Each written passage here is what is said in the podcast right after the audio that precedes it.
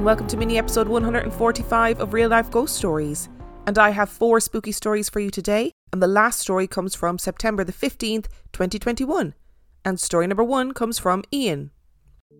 The first house is the one my family bought, and I lived in it for seven years. It was a two story house built in the 70s in a nice area. The entrance was in the above ground basement, and I often sprinted from the door and up the stairs because the basement made me so uncomfortable. My brother and sister had their rooms down there, and they slept with a baseball bat and a hockey stick. For months, neither knew that the other was doing this, and they hadn't talked about the deep feeling of unease they both had. I saw a lot of shadow figures and drew them in art class without knowing what they were. My sister's cat was locked in a closet one day when we were all out. It was a sliding pocket door, so someone must have closed it.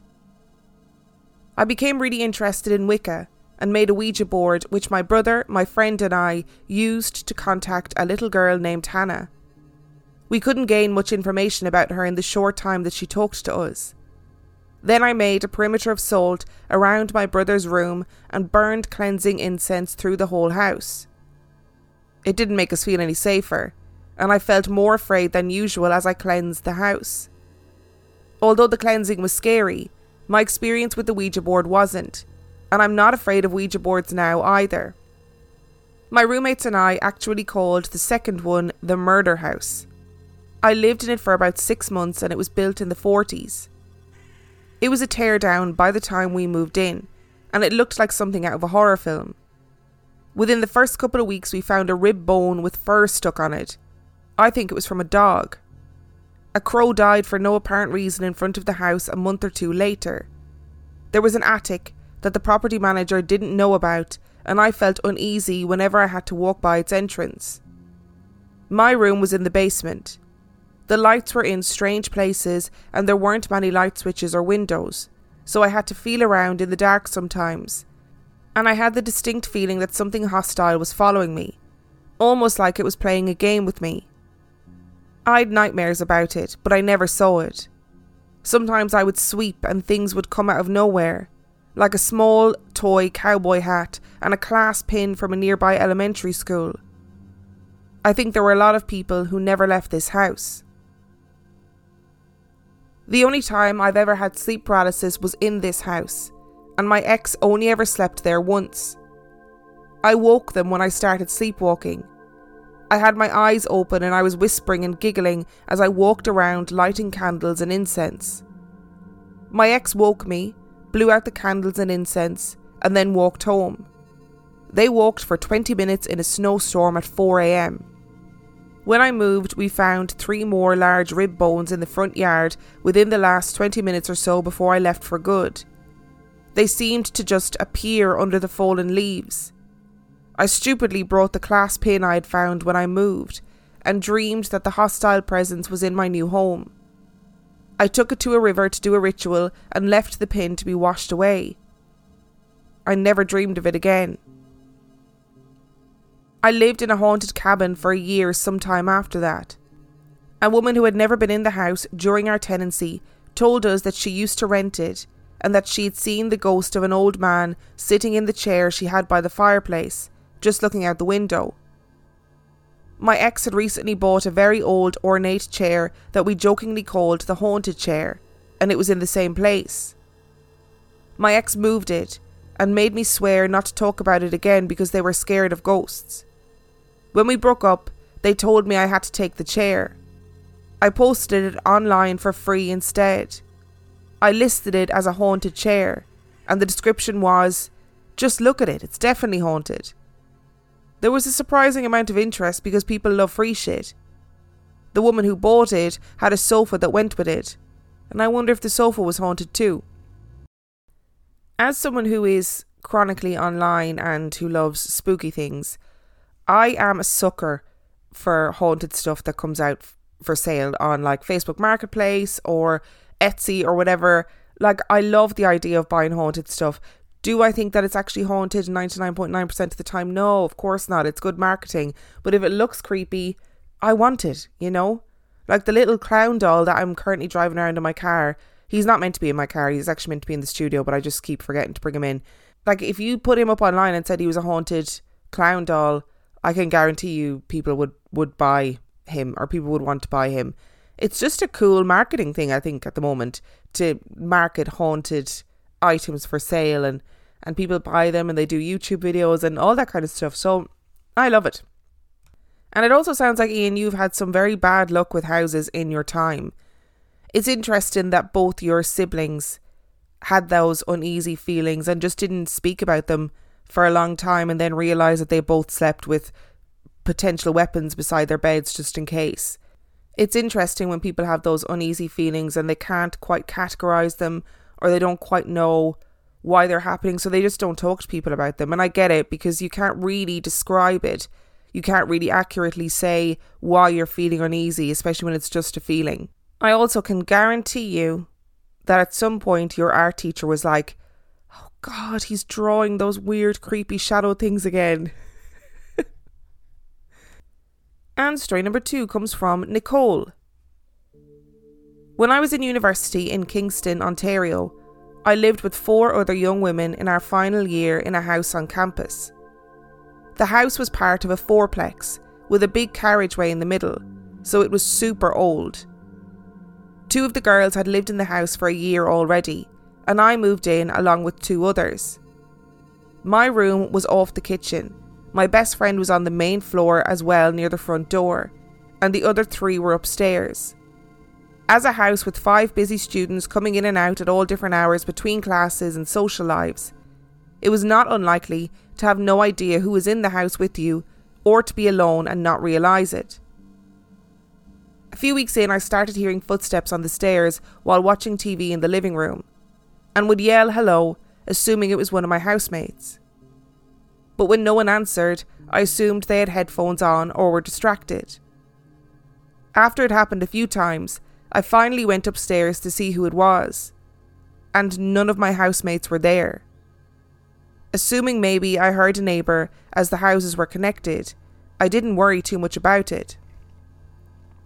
One night while we were pre drinking before going to the bar, it got brought up in conversation, and the two of my four housemates that lived in the house the year before said they had heard the same thing many times, and on more than one occasion they had seen a dark shadow that looked like a man in black clothes standing in the corner of their rooms, which creeped them out but when they told it to go away, it always did. And so they felt it was harmless. The other two told us they had never seen or heard anything, and that we were all clearly nuts. Shortly after this conversation, in the middle of the night, I started hearing footsteps in the kitchen, and then someone would stop at the door, fiddle with the doorknob, but wouldn't come in. I checked a couple of times, thinking it might be a housemate who was known to sleepwalk, but it wasn't her. There was no one there. That freaked me out, and I started to yell at whatever it was every time I heard the doorknob jiggle. Go away, you're not welcome here. Usually that stopped the noise. But every once in a while I got an overwhelming feeling that whatever it was was incredibly sad. To the point where I could not help but start crying for no apparent reason. Myself and the two other housemates continued to hear things and see things, but the other two never did. It was strange. I had some friends who were locals, not students, and had lived in Kingston for much of their lives. I told them about what was happening and asked if any of them had ever heard any stories about the house that we lived in. One friend said he would do some research. After a few weeks, as online research wasn't really a thing in the late 90s, he came back and told me that the fourplex used to house priests in training who were enrolled at the theological college, and he had come across a story in the archives about a student priest who had gotten involved with a university student and that she had gotten pregnant and died after having an unsafe abortion. He, in turn, racked with guilt, had taken his own life in the house. Now, who knows if this was a true story or just a local ghost story? But terrifying as it was, this made a whole lot of sense as the three of us who did hear and see things were all baptized Catholic, and the two who did not practiced non Christian religions. This also explained the overwhelming feeling of sadness that sometimes accompanied his appearances and the black clothes, which is the clerical uniform of priests and priests in training. But one thing kept bothering me. Why would it come into my housemates' rooms, but always stop short of entering mine? Did I have some magical power that kept it away? My friend said that my room was never part of the original house and was built on as an addition sometime in the 70s. So when this had happened, my room didn't exist. So he figured because of that, the ghost couldn't enter my room. We all graduated that year, so left the house and never returned, so have no idea if the new residents had similar encounters. But as it only seemed to haunt the Catholics, my guess is it's hit and miss depending on who lives there. Again, I have no idea if the story my friend found was true, but it sure made a lot of sense. This story has so many emotional layers. So, firstly, I mean, footsteps on the stairs, etc., etc. That's that's pretty. You're pretty standard haunted house stuff. But listen, your housemates saying that they would see a man in black clothes stand in the corner of their room, but they thought he was harmless. I don't care if that ghost did what I told it to do. I would still not be thinking it was harmless. Those are some brave people, for sure. And I know there's always the question of whether or not the story was true, whether or not your friend made it up, or whether or not it's just local lore. But there's something I I agree. There's something about it that makes perfect sense in the context of what the haunting actually looked like. So I think the bit where the entity wouldn't come into your room makes perfect sense because your room was new. And if the entity was retracing its own footsteps in the house that it lived in when it was alive, then it wouldn't go into your room. So that kind of makes sense in the context of what you experienced. Also, the story about the priest having a sexual relationship with a girl, she got pregnant, having an unsafe abortion and passing away. Like women having unsafe abortions and dying happens all too regularly, even still to this day. And it must have come with a level of grief and shame and guilt and feelings of responsibility for that man. And not only has this horrific thing happened, which would be horrific whether or not you were training to be a priest, but then there's the added emotional turmoil of the fact that sex before marriage was seen as a sin. Sex when you were a priest is not allowed. The entire act of abortion would have been considered sinful and then to even consider taking their own life would also, at the time, have been considered sinful. So there are layers upon layers of sadness and trauma and turmoil and feelings of guilt and shame that, I mean, if it is true, it's awful, but these stories were not unheard of. And story number three comes from Amy. I'm a vet nurse and we often get animals brought into the vets and signed over to us. They usually end up coming home with one of us and then becoming part of the family. Two years ago, I had just bought my first home. I had been moved in for less than a week when a tiny kitten got brought into one of our branches. She was a few weeks old and had very little chance of surviving. However, the little fighter got stronger each week until she was able to come home with one of us nurses. Luckily for me, I got to take her home. She was my little shadow and followed me everywhere. Once she was big enough to jump onto my bed herself, I would often come home to hear her jump off the bed and run down the stairs to greet me. One day I had had a particularly shitty day at work, and I had gone to the gym with a couple of friends afterwards to try and forget about it. When I got home, I heard her jump off the bed like she usually does and run down the stairs. I was so sure of it being her that I dropped my gym bag so that I would have a spare hand to give her a fuss, but she never came round the corner off the bottom step. It was then that I remembered that she couldn't possibly be there, as unfortunately earlier that day I had had to make the decision to have her put to sleep.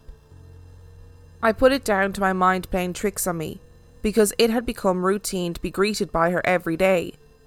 However, this continued for a good few weeks after I had lost her the sound of her jumping down was so distinct that for a second I would always forget she wasn't there. It then stopped being so frequent, and only started being on days where we'd had an upsetting case at work or it had been a hard day. I've since moved out of that house and relocated so I don't hear her anymore. Whether it was my mind playing tricks on me or it actually was her, I don't know.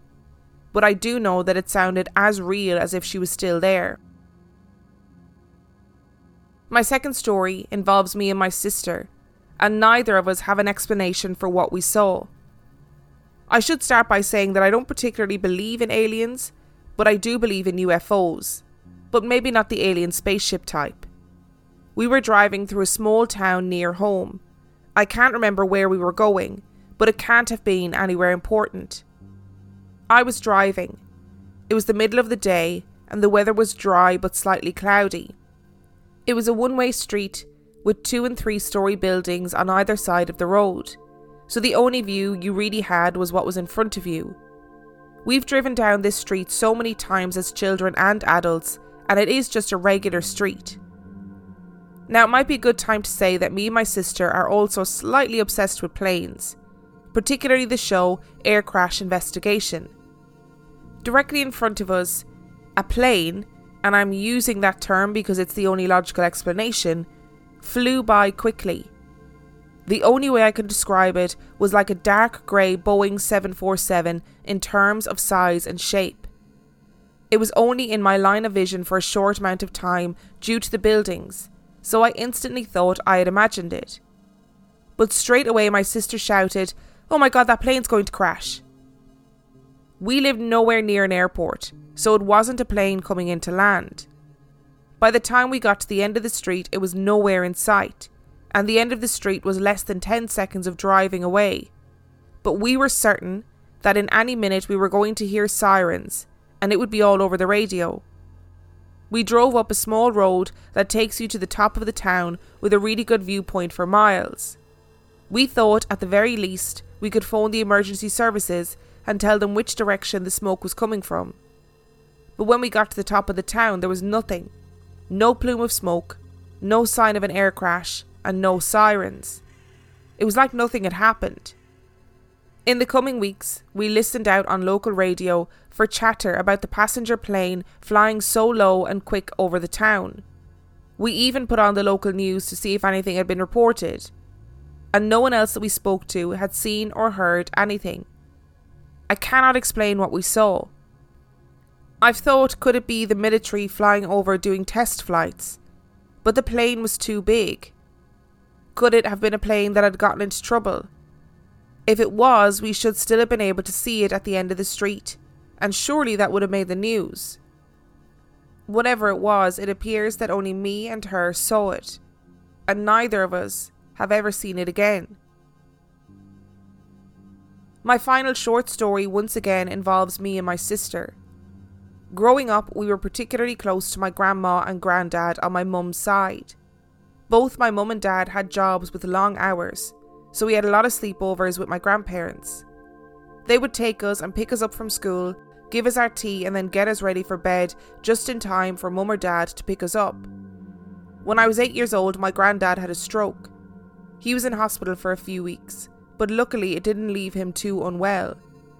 We often went to visit him, where he'd have Skittles out of the vending machine for us and pick out our favourite colours. It wasn't particularly upsetting for neither me or my sister, as we were probably too young to understand fully. After being in hospital for a few weeks, we got the news that he was waiting on discharge papers and that he could come home. Both my mum and auntie were going to pick him up that night. I'm not sure what time it was, but I distinctly remember it being dark and it being our bedtime. There had been a few emergencies in the hospital throughout the day that had delayed his discharge, but Mum had set off and was on her way. My dad put me and my sister to bed, and we were excited as we were having the following day off school so we could go and see him. I don't know how much time had passed, but the landing light was on, and Grandad crept into my room. Mum had brought him home as a surprise.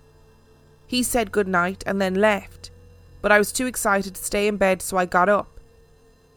As I was coming out of my bedroom, my sister, who was six at the time, was coming out of her room. Grandad had also been into her to say good night, and she was too excited to go back to sleep. So together we went downstairs as we could hear the adults still talking. But when we got to the living room, Grandad wasn't in there and everyone was crying. Confused, we asked Mum where Grandad had gone. She sat us down and explained that on the way to the hospital they had had a phone call. Grandad had suffered a heart attack and unfortunately died. Neither me or my sister could understand this, as ten minutes ago he was upstairs saying goodnight to us. Maybe you could explain it away by saying me and my sister have thought up this lovely story over the years to comfort ourselves. But my mum distinctly remembers us coming downstairs and looking for him that night. This was 21 years ago now, and both me and my sister were still adamant that he was there that night. A few years after his death, my mum saw him she shouted him over, but as she shouted him, she remembered he was no longer with us. I don't know the ins and outs of Mum's story as it really shook her up, and she won't really speak about it. Mum's mind could have been playing tricks on her due to grief, I suppose, as it does make our minds do strange things. But she is certain he was there. Either way, it's comforting to think that he came to say goodbye to us, even if it was his spirit. So I like to use TikTok and if you don't use TikTok, just to explain very briefly, your algorithm tracks what you like and what you watch on TikTok. So your feed becomes full of posts that are all about similar things. So as you can imagine, my feed is just full of kittens. It's full of kittens, tiny kittens, kittens being rescued, kittens that have no hope of survival and then they miraculously do survive, kittens that have been rescued and don't survive. And honestly, I spend most of my day crying over kittens, and apparently the TikTok algorithm has leaked over into the real life ghost stories, listener stories algorithm. Because I could not cope with that first story about the kitten being rescued. And you know what? It's so sad that kitten had to be put to sleep. However, the life that that kitten did have for that period of time, I can imagine was amazing. And we always get stories about pets coming back to say goodbye. So maybe it is. Maybe you should take comfort in the fact that that, that pet in the afterlife was still coming to greet you every single day when you came home from work. What you and your sister saw was an aeroplane. I don't know how else to finish that story. I don't know where to go with it. I don't know what to say about it because I don't like it. It was it was an airplane or some sort of military thing. It definitely wasn't anything more sinister than that and it wasn't a UFO, okay? At least not in the alien spaceship sense. You know, maybe it was a UFO in terms of you guys didn't know what it was, so that makes it an unidentified flying object by nature. But in the alien sense, that's that's a no from me. And the final story, while being incredibly sad for all of your family, I would also be taking comfort in the fact that he came to say goodnight, that he came to say goodbye to you. I just think it's wild that both you and your sister scuttled out of your bedrooms because you were so excited to see your granddad because he had come in to say goodbye to both of you. And it is wild that all those years later, your mum is like, no, no, I do remember you coming downstairs and looking for your granddad and not being able to understand what had happened. What a beautiful story. And story number four comes from Lindsay.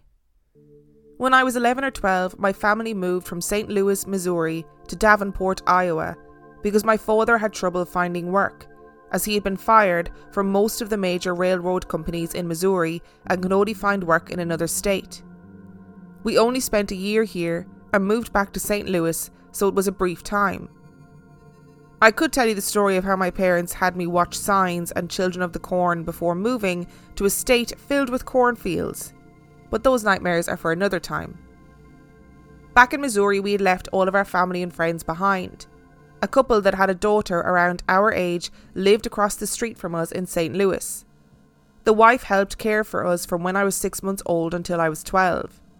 It was a home away from home, even though it was across the street in our tiny little suburb. When we lived in Iowa, we would visit from time to time and stayed with our friends. To provide some backstory that is important to the encounter, our neighbour's wife was superstitious and was against us using her Ouija board as we were children and couldn't comprehend what we were dealing with. She was afraid that we would summon a demon into her home. She believed in the afterlife but was more interested in demons and ghosts rather than thoughts of ascending into heaven. While we visited, we stayed in their partially finished basement. They had plenty of couches and spare mattresses for my sister, my mother, and my father to sleep on.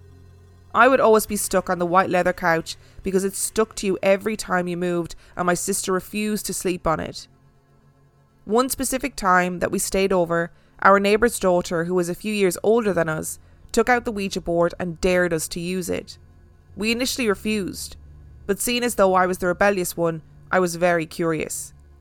Our parents were outside drinking and swimming, paying no mind to us, so we cautiously used the Ouija board with our neighbour's daughter her cousin, my sister, and myself. We weren't sure what we were doing, and we certainly weren't aware that we must move the planchette to goodbye when we were finished.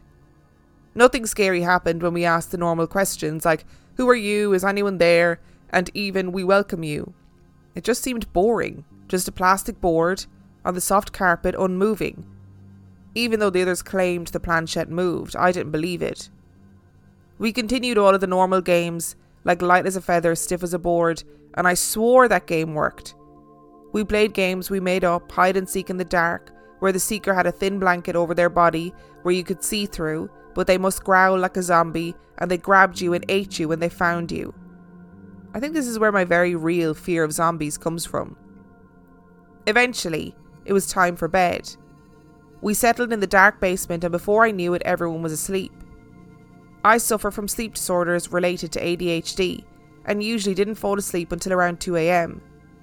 I must have dozed off because sometime later I woke to a small chime. My neighbour's wife kept an extremely heavy wind chime in the basement as decoration. And when I say heavy, I mean the ones that had the chimes made of a rough stone with a massive wooden centre that hits the chimes. It was almost like it was made not to move. I believe it was around 3:30 a.m. when this happened according to my father. At first I enjoyed the tune, a soft cling of the wood against the stone chimes. It seemed like the wind barely touched it. Next we heard a loud crash of the wind chimes hitting one another. My father jolted up and turned the light on to see that the wind chime was settling. Before you say it was a strong wind or the air conditioning, the windows were closed with the curtains over them the air conditioning was off during the summer months, and no one had run into it. We talked about it over breakfast, asking if they had ghosts in their home. The wife had a smirk on her face, like she was long awaiting this question. She exclaimed, Yes, there was in fact a ghost in the home. Being a young child, I gasped and freaked out for the rest of the stay there. We tried explaining away that movement of the heavy wind chime, but no one could. We chalked it up as a ghost, and I hoped it wasn't from the Ouija board. I've always been terrified of the dark ever since I could remember. I've been panic inducing afraid of the dark. Even as I write this, at the age of 27, with my own home and a boyfriend and a dog to protect me, I refuse to go into a room that isn't lit up. At first, I was afraid of them, and every now and then they would startle me. I wasn't sure what they were when I was really little. I just knew there was something or someone hiding in the shadows. I've never been able to see clearly, not even as a baby. Everything was a blur, and my teacher and my parents didn't realise I needed glasses until I was in kindergarten. My eyesight continues to decline, and in a few years I will have to have surgery on them. When I take off my glasses for bed, it seems like the darkness closes in on me from every corner. I can make out blobs in the room, and I have to remind myself, sometimes out loud, that one blob is a dresser, the other is a nightstand, that one is my dog, and so on. Eventually, this calms me down enough to attempt to sleep. In the previous story, I mentioned I have sleep disorders relating to ADHD, and it has continued well into adulthood. Most nights, I think I see something in the dark. After my eyes adjust, I'll look at our open bedroom door and see that something is there. Just a darker portion of the room but I usually try and explain it away for fear that it might hurt me. I don't feel dread or fear, just curiosity. When I see them, it's fleeting. I'll turn sharply and see one standing in the hall or the door. A black humanoid blob just there. No eyes, no smoky atmosphere, almost like a shadow, but darker and with blurred edges. It always scares me, and I jump every time. My brain tells me to say it was a shadow, but I think otherwise. It has only happened at my mother's house.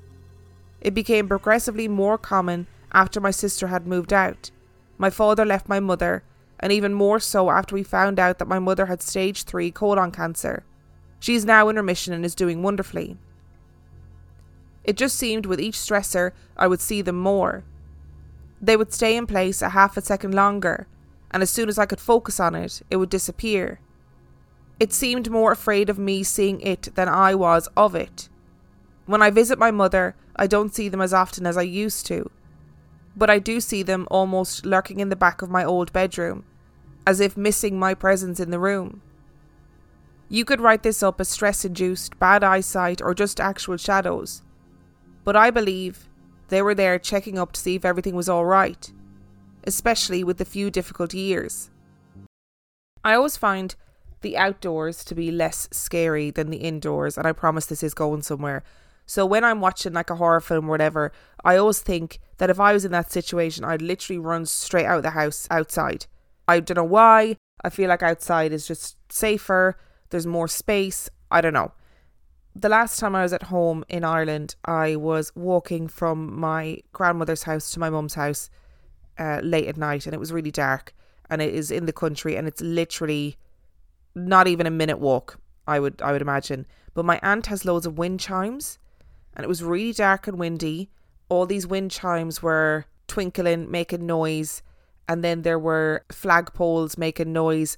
And let me tell you, when I got home, I said to my mum, those wind chimes take on a totally different tone at night time. It was the freakiest thing. I was walking home and I was really unnerved by the wind, the darkness, the sound of the wind chimes, the sound of the flagpoles. Oh, it just really freaked me out. So if I heard wind chimes in the middle of the night, I'm pretty sure I'd be freaking out as well. I would I would be thinking it was it was definitely something untoward going on for sure. And you do get those big heavy wind chimes that are they only move in like the stiffest of breezes. Do you know what I mean? They're not flimsy or easily moved. So that is freaky. And it's interesting that you talk about these shadow figures as like guardians because we often get stories about shadow figures. I mean, mostly get stories about shadow figures being quite negative things, quite negative entities. So I, I find it really, I actually find it quite nice to think that actually it's just something that's checking in on you and making sure that you're okay, especially going through a difficult time. Thank you so much for listening to today's episode. Thank you to Ian, Nicole, Amy, and Lindsay for sending in your stories. Remember, the last story came from September the 15th, 2021. And if you would like to check out anything about real life ghost stories, you can do so by checking out the website reallifeghoststoriespodcast.com.